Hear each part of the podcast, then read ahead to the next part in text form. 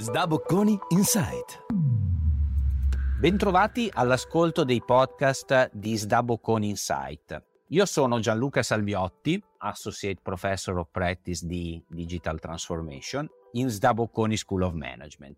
In questo podcast della AI Toll Series la raccolta di podcast curata dai docenti di Sdabocconi sull'intelligenza artificiale, vi racconterò insieme a Federico Aguggini, Head of AI Transformation di Intesa San Paolo, come l'intelligenza artificiale sta impattando sul mondo delle banche e dei financial services. Federico, grazie di essere qui con noi. Grazie a voi di avermi invitato. Federico, allora il mondo dei servizi finanziari credo che sia uno di quelli a maggior eh, livello di cosiddetta disruption digitale, cambia cambiano i comportamenti dei clienti, sia uh, clienti privati che clienti corporate, cambia la competizione perché stanno entrando un sacco di uh, aziende native digitali eh, che riescono a portare una customer experience uh, molto sofisticata, magari con un solo servizio, un solo prodotto, ma lo fanno appunto con dei livelli di experience di eccellenza, diciamo, che sono molto apprezzati dai clienti, sia clienti business che private, come dicevamo. E poi cambiano le tecnologie, no? c'è tutta un'ondata di nuove tecnologie e insieme questi tre aspetti, dinamiche competitive, dinamiche lato clienti, dinamiche tecnologiche, stanno cambiando radicalmente il settore. Come la vedi dalla tua prospettiva eh, su questi fronti e diciamo quali, quali esempi o casi ci puoi portare? Sì, allora diciamo che il mondo finanziario, il mondo, il mondo bancario è stato uno dei primi ad accettare la sfida, forse perché ovviamente come, come hai, hai, sottolineato la competition è diventata molto frammentata e l'asticella, diciamo così, di quello che è la competizione proprio sui servizi finanziari, sulla,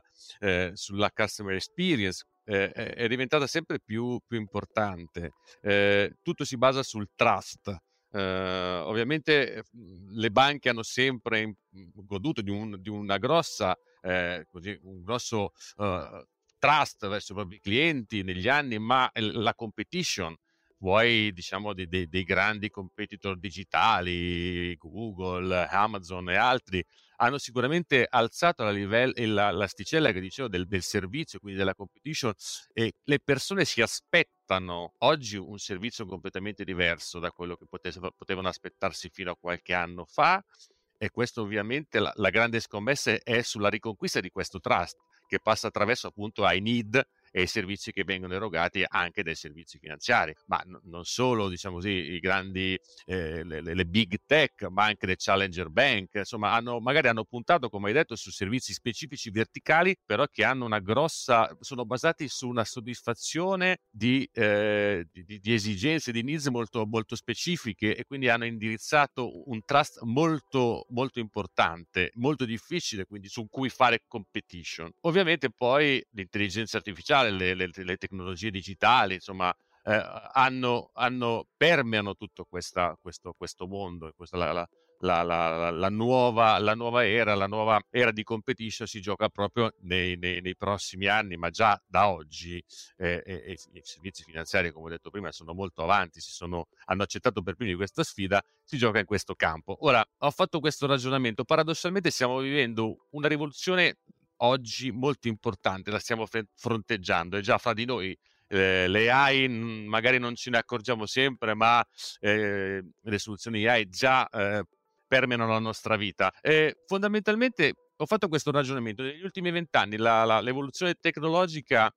ha sempre visto l'uomo avere a che fare con la tecnologia e la tecnologia è sempre stata un appendice dell'uomo. Oggi paradossalmente ci dobbiamo affrontare una rivoluzione per cui l'uomo sarà al centro di questa rivoluzione e, e, paradossalmente la macchina non sarà più un appendice dell'uomo, ma viceversa. Non vorrei spostarmi, eh, non, non vorrei spostare dire, la, la, la, frontiera ancora là parlando di metaverso, oggi non è questo il tema, però diciamo che il tema del machine learning, l'intelligenza artificiale, vedono l'uomo ovviamente al centro di una rivoluzione tecnologica e questo nuovo umanesimo digitale, come, come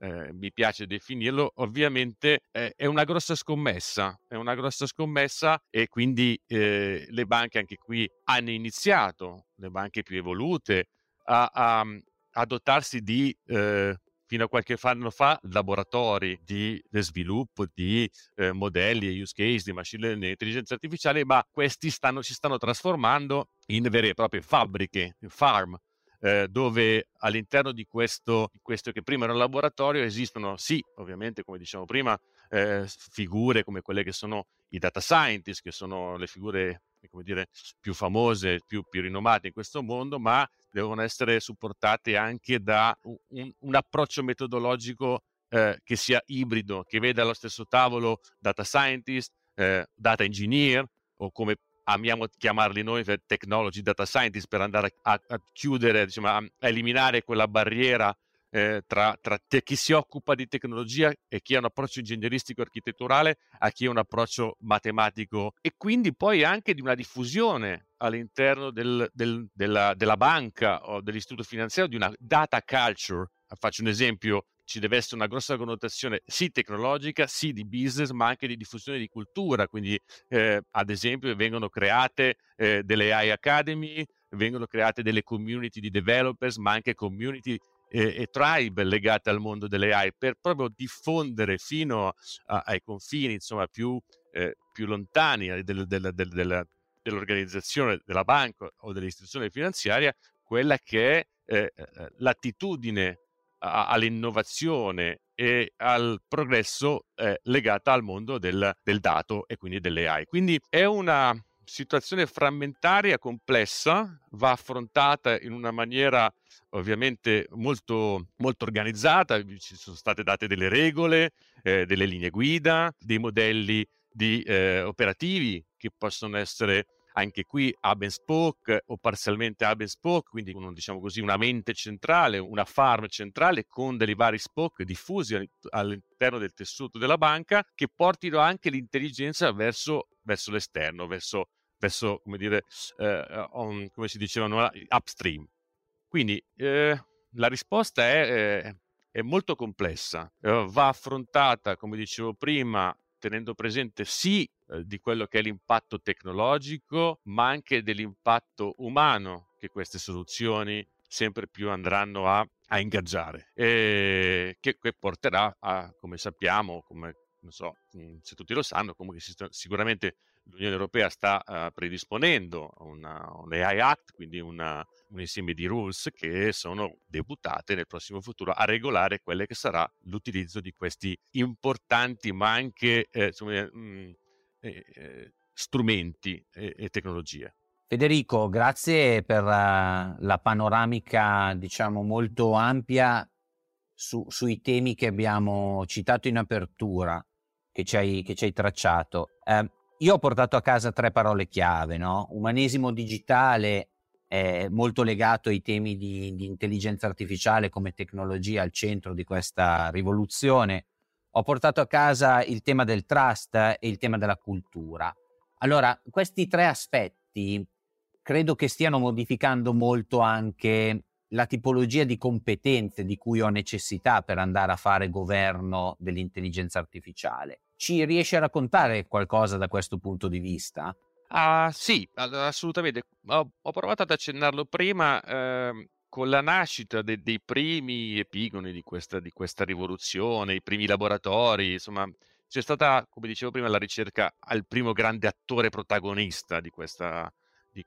che guidava questa, questa piccola rivoluzione. Scusate questa enf- enfasi nelle parole, rivoluzione, cioè, ma in effetti lo è ed, era, ed, è, ed è ancora oggi eh, il data scientist, colui il quale ha la capacità di scrivere modelli, di governare eh, appunto questa, questa, questa, questa, la costruzione eh, attraverso tecniche di machine learning e di AI di, di, use case che soddisfino esigenze di, ad esempio di aree specifiche della banca o di platform o, o di, di, di società che fanno parte del, del, dell'agglomerato bancario. Ma da solo non bastano, servono delle competenze, come dicevo prima, anche di engineering, quindi capacità di eh, machine learning operation, quindi di capacità di, di supportare, far, dar modo a, quest, a, a chi scrive codici, di essere sempre più libero e avere sempre la possibilità di avere pensiero laterale, quindi anche nella scrittura del codice, ma serve anche diffondere la cultura, serve anche avere, costruire dei chapter che si occupino anche di, di comprendere l'impatto sull'etica sulle A, che le AI potrebbe portare con sé, quindi l'impatto etico, scusate, e o l'impatto di, di eh, sustainability, ad esempio, all'interno, all'interno de, de, del gruppo che fa capo a me, a, a, oltre a un esperto, diciamo così, di quello che è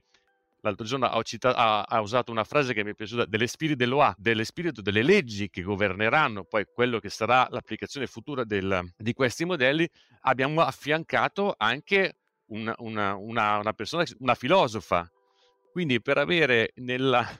sembra assurdo che nel tempio della tecnologia e nel, all'interno di una banca si venga a creare a fianco di un data scientist, a fianco di un esperto di giuridico, anche una figura eh, di, di, di, filosofo, perché proprio l'approccio a questa eh, eh, rivoluzione deve essere, deve essere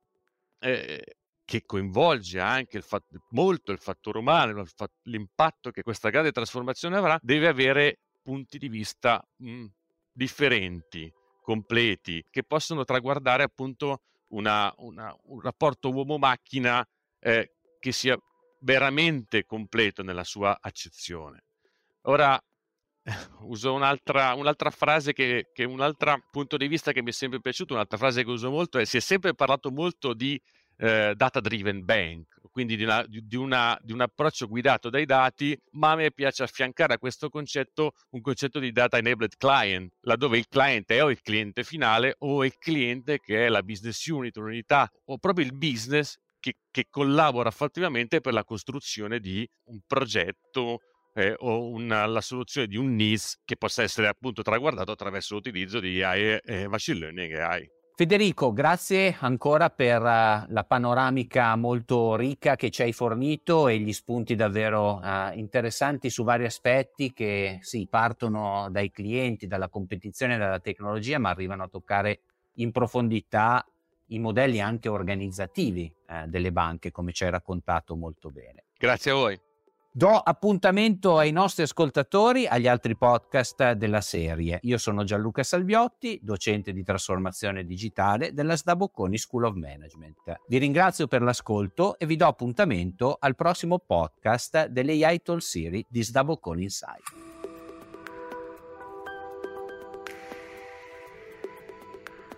Sdabocconi Insight